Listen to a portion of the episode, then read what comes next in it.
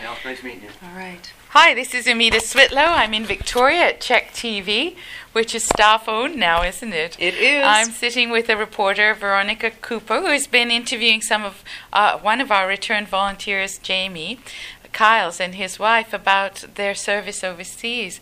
And you had never heard of CUSO VSO before, but from that interview, what did you feel and what did you learn about our organization? What struck me about CUSO was I think it's fabulous that you look at the skill set of each individual person and how you can best utilize what they offer to the organization.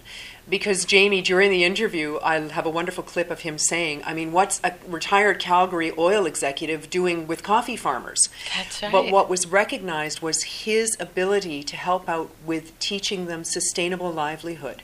And so that struck me that um, CUSO would see the value in each person rather than just say, can you just go and uh, do such and such? They say, wait a second, this is what you can offer them. Yes, and then also we don't when we don't send volunteers to re- uh, take jobs from uh, other people in the country, as you wouldn't want somebody to do that here, right? So Exactly, exactly. You're simply being the catalyst, really, to help these villagers become self sustaining.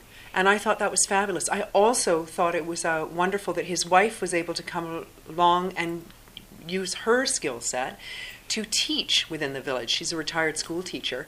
And so it wasn't so much, I don't think, for her to be part of CUSO, but just to be part of Jamie's experience and share that with him. That's wonderful. And you know, when you have a, um, staff-owned operation like this, you be, learn you learn about sustainability and and how to develop uh, a business, and those kinds of skills can be used all over the world because. Um, in different countries, communication and media are critical in getting their stories out. So one day, maybe you too can be a CUSO VSO volunteer. I would love it. Please keep me in mind. Thank you so much.